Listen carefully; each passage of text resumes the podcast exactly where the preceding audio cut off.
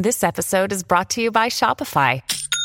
Forget the frustration of picking commerce platforms when you switch your business to Shopify, the global commerce platform that supercharges your selling wherever you sell. With Shopify, you'll harness the same intuitive features, trusted apps, and powerful analytics used by the world's leading brands. Sign up today for your $1 per month trial period at shopify.com slash tech, all lowercase. That's shopify.com slash tech.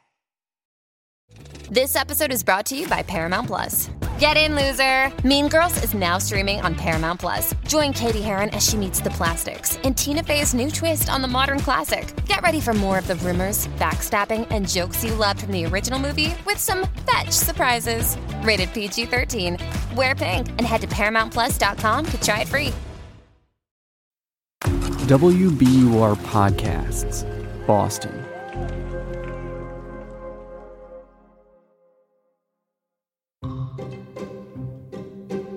Hello, Amory. Hello, Ben. Are you carving pumpkins? I just had some dried mango. That's not scary. Dried mango's not scary. Oh, I'm sorry. Pumpkin's not scary either. That's true. Um, if you want, you can we are. pretend that instead of like mango leather, it was human leather. Ooh. Did I take it too Especially far? Especially creepy for a vegan to throw out there. I like it. I like Vegans it. can eat other vegans. We just don't eat other species. Only for the month of October, which, as it happens, is Endless Dread Month. We've got four stories coming your way. Actually, more than four, I think. We've got, you know, five or six coming your way. A whole bushel of stories. a bushel of creepy tales for you. Um, yeah, and we're excited to play them for you. This first one is, you know, it's not terrifying, but it does involve graves. Can you even handle it? Dead people. All right, well, enjoy this first installment of Endless Dread and keep listening. We're gonna get spooky. Testing one, two, three. Testing, testing. All right, I'm recording. All right. I have a question for you, Quincy. All right. All right, so it's 8:30 in the morning Thursday. Producer Quincy Walters and I are saddling up in the trusty Endless Threadmobile, a 2012 Toyota RAV4. Very reliable, sensible vehicle. And we are heading to a cemetery. Is it okay if we go to a famous person's grave? Sure. Whose grave? I'll tell you when we get there. Okay. Is it a is it a person uh, a recently famous person? Hmm, that's a tough question to answer. Is it Samuel Adams? That was a really good guess. It's Samuel Adams. Is it really? oh, okay. Well then, that's fine. Um because my family is related to Samuel Adams. what? Okay. wow. Oh man. That was like a magical. How did you do that? I don't know how you did that. I've been on a few tours of Boston, and without fail, they'll point to the Beantown pub downtown and then to the cemetery across the street, and They always say it's the only place in the world where you can drink an ice cold Samuel Adams while looking across the street at an ice cold Samuel Adams. That's really- that was pretty good. I like that. I appreciate that as a dad joke. but in retrospect, I'm realizing it was kind of insensitive of me to joke about your family member who passed away. What do you mean? Um, the the ice cold Samuel Adams.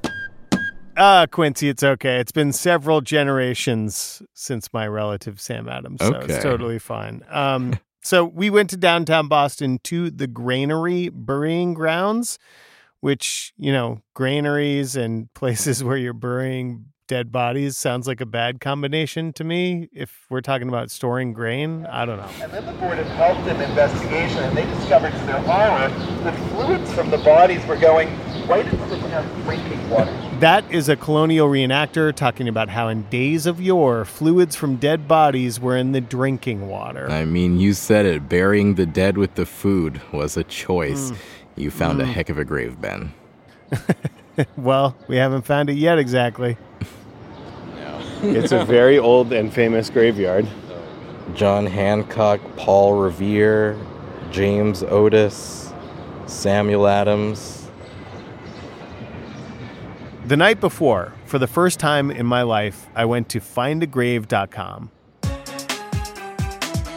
It's this website that came about in 1995. Oh, gee. Gosh, what, what is that? What is 1995 internet? Uh, E-bombs world? A- AIM chat? What does 1995 internet look like? And basically, Find a Grave is a directory of cemeteries across the world generated pretty much entirely by volunteers. I, you know, was talking to my mom, and she was basically, I was like, "Who from our family might be buried around here?" And um, and she was like, "Well, there's this guy, you know, Charles McFeeters, but he put an A into our name, so I don't know if like you'll be able to find him." Oh man. And then Ben typed it in with an A and bada bing. Just like that, I put that A in And on Find a Grave. I turned it into MacFeeters, uh-huh. and we found him. Oh wow. and we and his wife was buried there too so i knew gertrude then i typed in great great great great grand something or other samuel adams's name and bada boom there was information on where the grave is located and several pictures of it But pictures can only help us out so much. How many podcasters does it take to find a grave? Oh man, stay tuned and you're going to find out. In this episode, we're going to dig into this website that's been around since the infancy of the World Wide Web that no one seems to know about. And I'm going to make the case that findagrave.com should be considered a paragon of early social media. I'm Quincy Walters. I'm Ben Brock Johnson. How's it social media if no one knows about it? Oh, well, you're listening to Endless Thread. well, it's an oft unrecognized platform that predates you Twitface or TickVine or Snap Reel. Hey, maybe someone you know is already on it. We're coming to you from WBUR, Boston's NPR station. Today's episode Find a Grave, social media icon. All right, so Quincy and I are back in Granary Cemetery in downtown Boston looking for Samuel Adams's plot. And we are going based off of some pictures from findagrave.com. I think one of these images is from Find a Grave. Okay. It's a real, pretty scraggly looking stone here. There's a brown building directly behind it. Yeah, and the white and the white building too. Is it- Let's just say Granary Cemetery is kind of a mess in some parts. Jumbled up headstones, and most of them are unreadable. Granary and cemetery just just don't go together, I guess, Quincy. But cemeteries and the internet, Ben, that's that's a different story. The first and most important fact that qualifies Find a Grave as social media is it's an online platform used by a vast amount of people. Do you think findagrave.com is a, is a is a form of social media or I don't think so. Yeah, well, I know so, and I'm going to prove it. The first and most important fact that qualifies Find a Grave as social media is it's an online platform used by a vast amount of people. Have you ever heard of that website? No, I haven't, but it's interesting. Find a grave. Yikes, man, Quincy, it's not looking great. Okay, but by the end of this episode, you'll learn about Find a Grave if you're not already familiar with it, and you'll be correctly convinced that it's social media.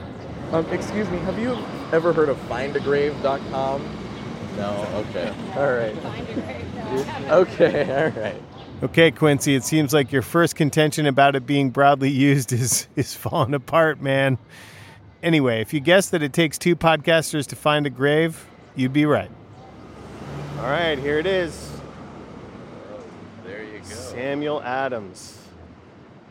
Okay. I see a lot of change thrown at the base of this grave. I see a bunch of little rocks. I see a Sam Adams beer cap. That almost seems like it's purposefully like placed. Here lies buried Samuel Adams, signer of the Declaration of Independence, governor of this Commonwealth, a leader of men, and an ardent patriot. It's nice to be able to visit a relative. Hmm. All right. All right. That was a nice moment. Okay. Let's go find else? that guy in the cap back there and see what he's doing. So, in the span of time it takes two podcasters to find a single grave, there's a dude in the back of the cemetery who looks like he's strategically going to multiple graves, maybe checking them off of a list.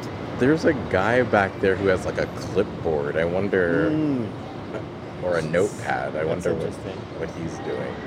From my observations of Find a Grave users, there are a lot of people of retirement age, but the guy with the clipboard looks really young. He's kneeling down and taking pictures of headstones. He's got a beige Red Sox cap on, polo shirt tucked into jeans, the kind of guy who sticks out by how much he blends in.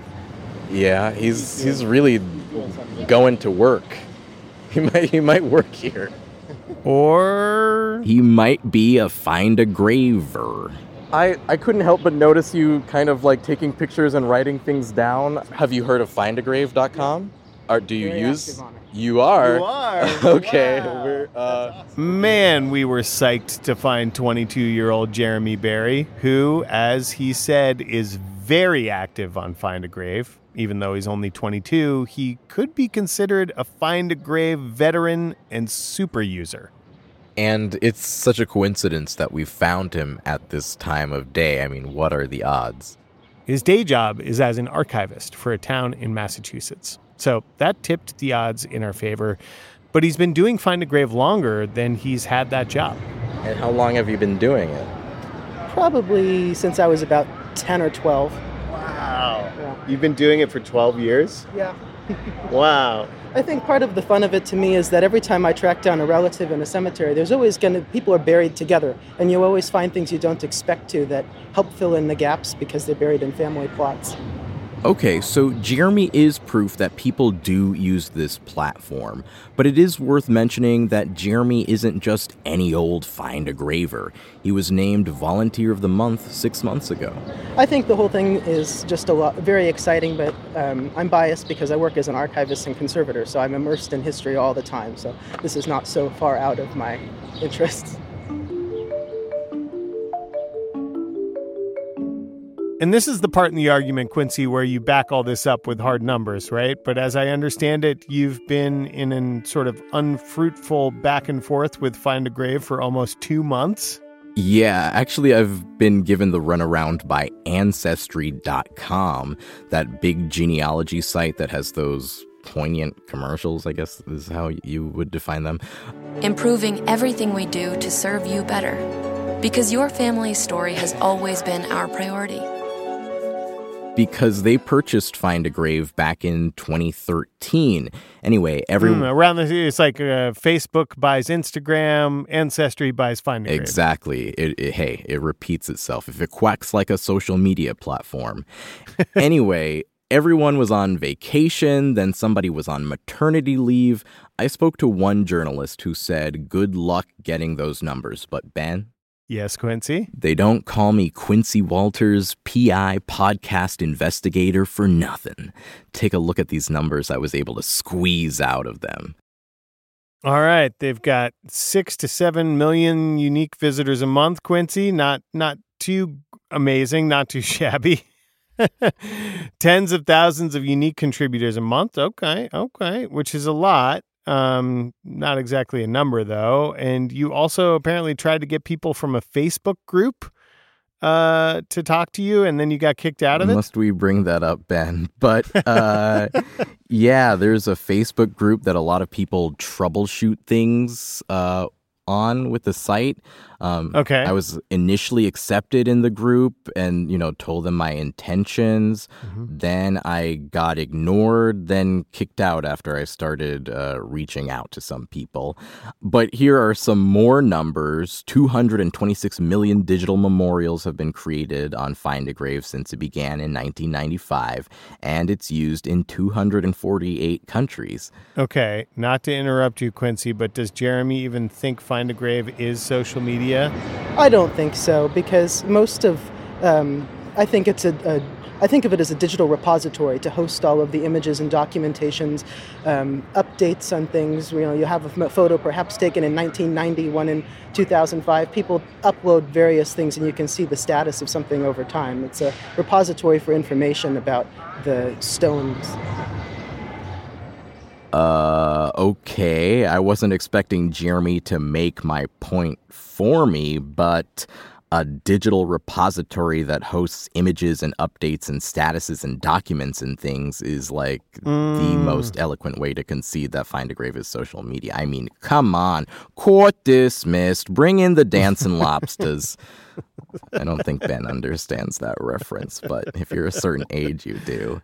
I'll take it. Um, and, and that brings us to my second contention. It has democratic content sharing. Users create a profile, they can upload a profile picture, they can post graves, and direct message each other.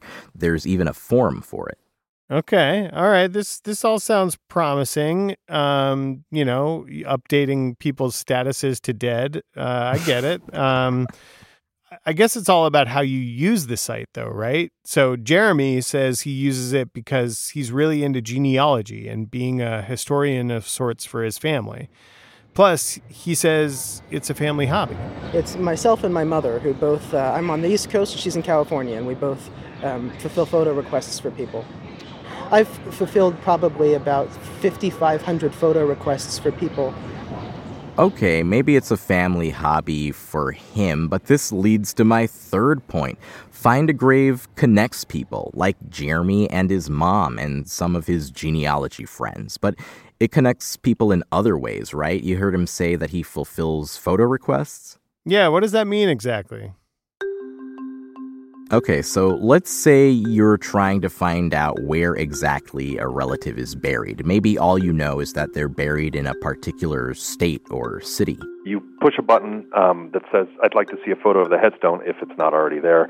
Uh, an email goes out to all of our contributors that live near that cemetery, and usually within like a, day, maybe a week, you'll get an email back saying that photo's been taken and posted to find a grave. And it's one of the most This is the founder, Jim Tipton, on the Extreme Genes radio show back in 2013.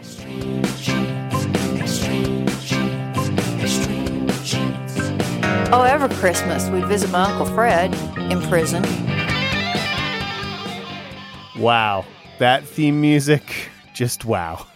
Yeah, it is sensory overload in a way. But uh, we managed to get a hold of Jim at the last minute, and it was kind of like a Wizard of Oz moment. Oh, really? Okay, well, you peeled back the curtain, and here I am. Uh, in all my disappointing non glory. Uh, uh, well, I, you know, to be honest, I, I don't do, I haven't talked with, I, I used to do like radio and just, you know, newspapers and just uh, interviews every so often. It's just part of running the site.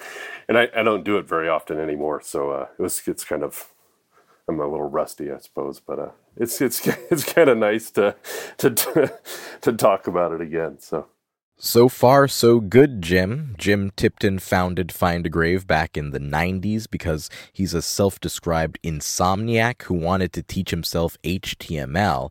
And he said the photo request function is by far his favorite part of it. because it, it helps people make kind of personal uh, connections. You know, seeing seeing that name etched in stone is a lot uh, has a lot more gravity to, to it than just simply seeing the name typed out on the screen. So, um, and it works tremendously well. It's got like an 82% uh, overall success rate. Wow. I think, which is pretty. So let's get back to super find a graver Jeremy. In addition to Jeremy and his mom fulfilling these photo requests to people, Jeremy also creates digital memorials on his own. On Find a Grave, these users, called memorial managers, often end up as sort of digital caretakers, undertakers, of larger numbers of graves. So that's a really interesting thing. I manage about 100,000 memorials and we're just shy of. And um, I have created them in bulk. I go through, I get Freedom of Information law requests from different towns, get massive lists of the, the, the cemeteries, and some of that I've contributed to Find a Grave over the years. And he sees this as a service. Yeah, because he thinks it's important that people be remembered. Up next, Jeremy throws shade on some graves in certain states and a final ruling on whether Find a Grave is the OG social media site.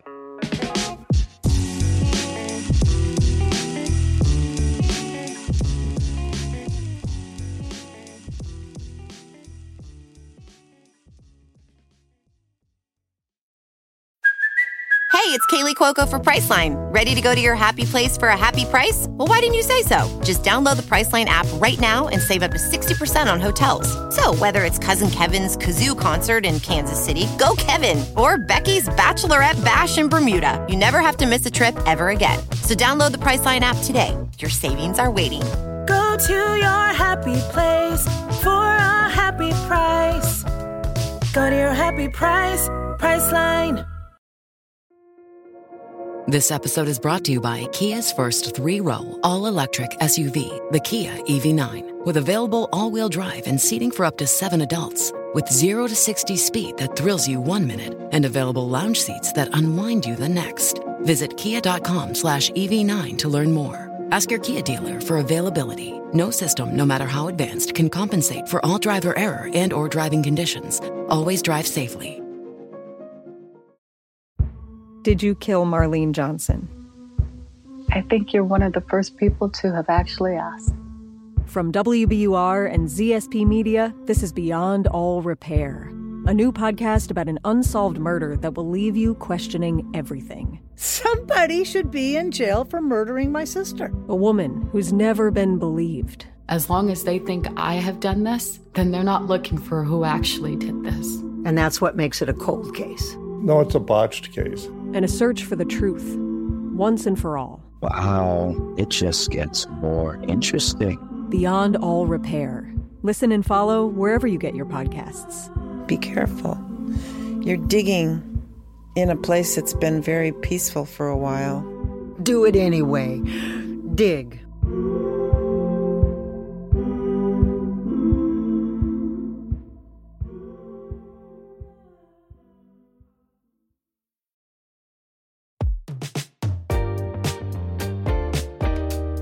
Location, location, location. That's the incantation of realtors. They say it's the most important thing in real estate, and cemeteries aren't exempt from this. Jeremy says the quality of the cemetery depends on where it is geographically. For instance, in the state of Rhode Island, for example, all the cemeteries are clearly marked with distinct signs. You cross two minutes over into Connecticut, and they're all in people's backyards. There's no signage. The state has no help in locating them. So a lot of the local politics really uh, have a lot to do with it. And um, the ones that are in more sparsely populated areas get a lot less help and attention. So he sees Find a Grave as a way to tidily remember someone if their resting place is a little dilapidated. And the site has been around so long that Jeremy finds himself re uploading new pictures of cemeteries already online because pictures posted a long time ago may be grainy from a film camera or have the heavy pixelation from an old digital camera or someone's thumb in the way. And since he grew up with the internet while also having this old fashioned hobby, he's the perfect person to do this kind of thing. A lot of the ones I photograph have already been um, there were already images online, but they're so low resolution that if you zoom in to read the text and what does that say, you can't read a word of it. You just see the outline of the stone.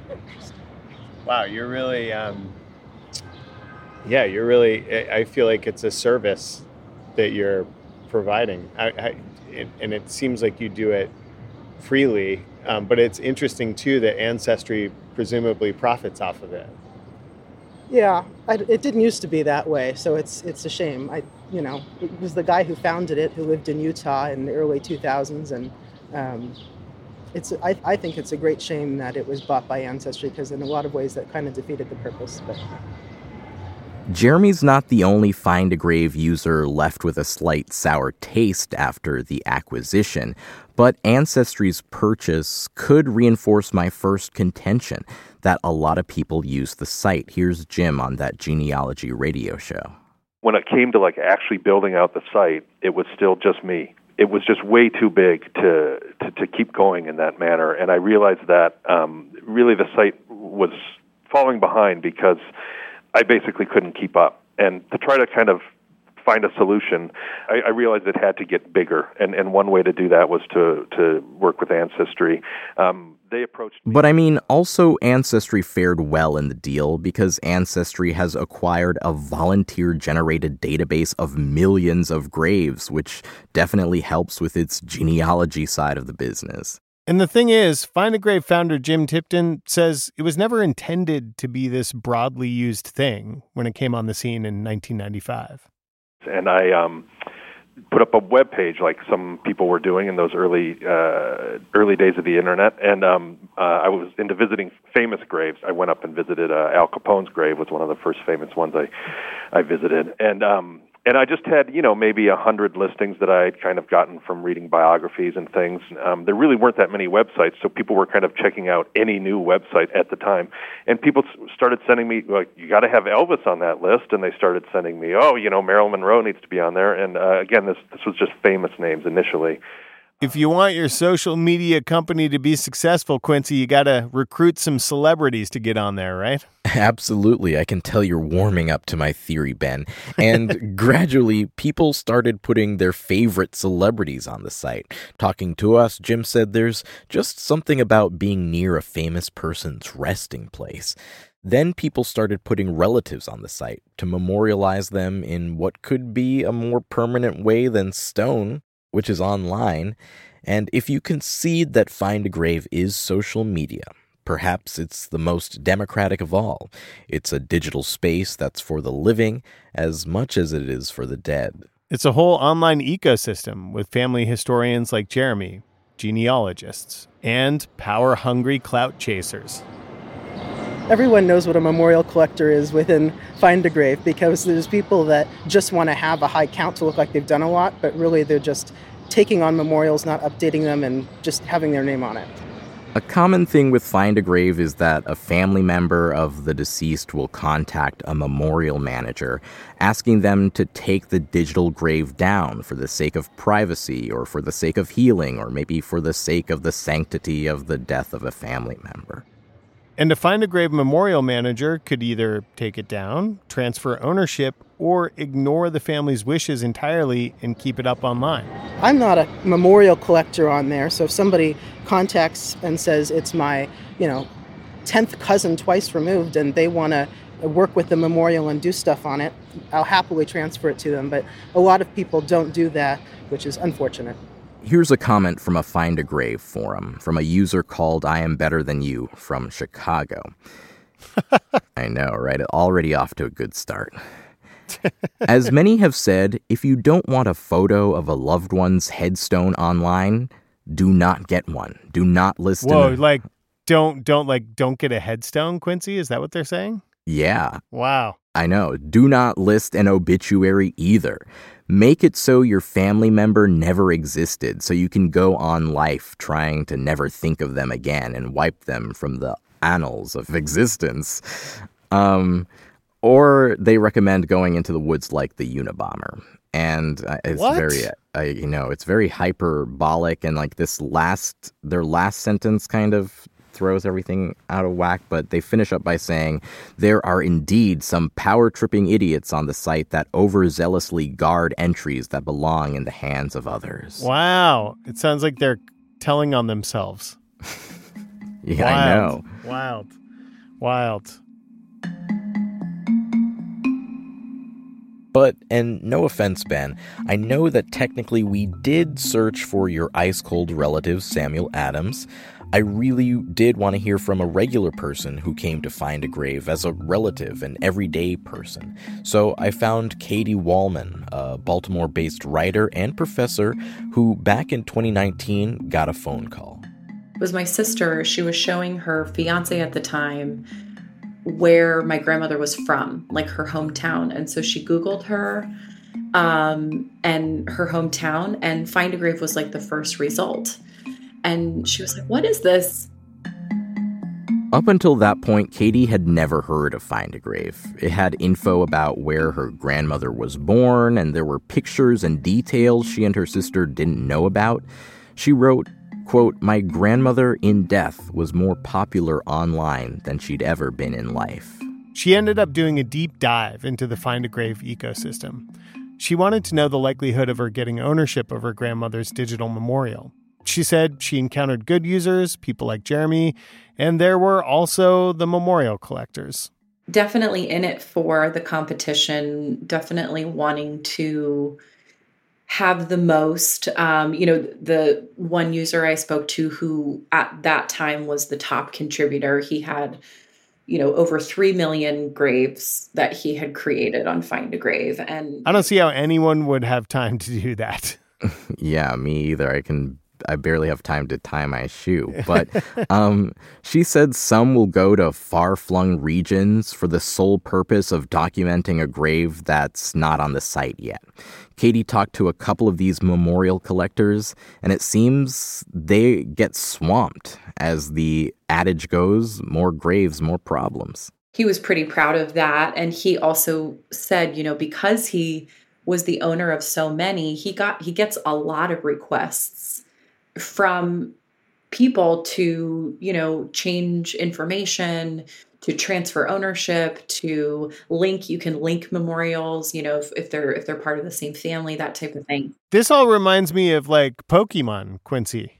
I know you got to catch them all, but uh, luckily, Katie says the person who managed her grandmother's memorial wasn't one of those people. He was more like Jeremy. I would say he really was like just sort of the best example of what a find a grave user could be. Um, he really seemed committed to just documenting and um, and he was also really meticulous about going through records and making sure that things were accurate. You know, he would reference like the Social Security Index. That was a couple of years ago. So, how's managing her grandmother's digital memorial been? Has she been a meticulous digital grave manager? um, that's a good question. I haven't checked in a long time. I am not a very responsible uh, digital grave caretaker. Um, yeah, I think that I'm still technically the the owner and and caretaker of her grave. Let's go back to the Granary Cemetery in Boston, where a father daughter duo is visiting from South Carolina and saying they're not familiar with Find a Grave, but they're interested in it because they're really into family history. The dad says they've traced some of their lineage, but they don't know specifically where people are buried. He didn't want to be in this story, but daughter Jordan Anderson says she's been interested in using a tool like Find a Grave. He's being modest. Like, we have uh, familial ties in. Virginia, like founding people like Radford University was named after my family, and that's where his family kind of migrated down from uh, to South Carolina from there. So uh-huh. that's kind of us and our background. So that would definitely be cool to look up those folks and yeah. and see where they might be in Virginia and so yeah. The landscape of Find a Grave has changed over the years. Of course, the advent of the digital camera um, massively increased the uh, the hobby. Uh, used to, you know, shoot film and then have to scan it, and it was kind of a painful process. And uh, but the heart of the site remains the same. As for Find a Grave's founder, Jim, he says even though he doesn't helm the site, he'll always use it but yeah, I, I, I still I, I, still love to be a cemetery tourist, um, and I kind of enjoy it even more now that I'm not thinking like you know, oh, there's that stupid bug again. I've got to fix that. It's hanging over my hanging over my head or whatever. But. Earlier, we heard Jeremy say he doesn't think Find a Grave is a form of social media. He says it's a repository. But what is social media if not a digital repository of ourselves? Mm. Yeah, living online memorials. Oh my God, who writes this stuff? you write it, Quincy. You write it. Would you want somebody to put you on Find a Grave? Yeah. so long as one of my own relatives managed the memorial. Jeremy, like most of us, wants to be remembered. Not necessarily by the masses, but by the people who matter.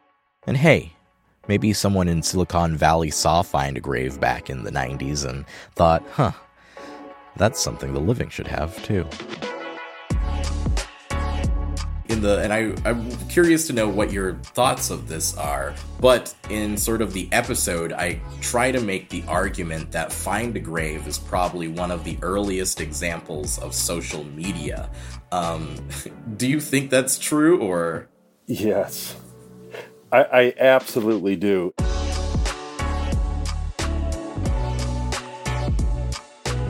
Endless Thread is a production of WBUR in Boston.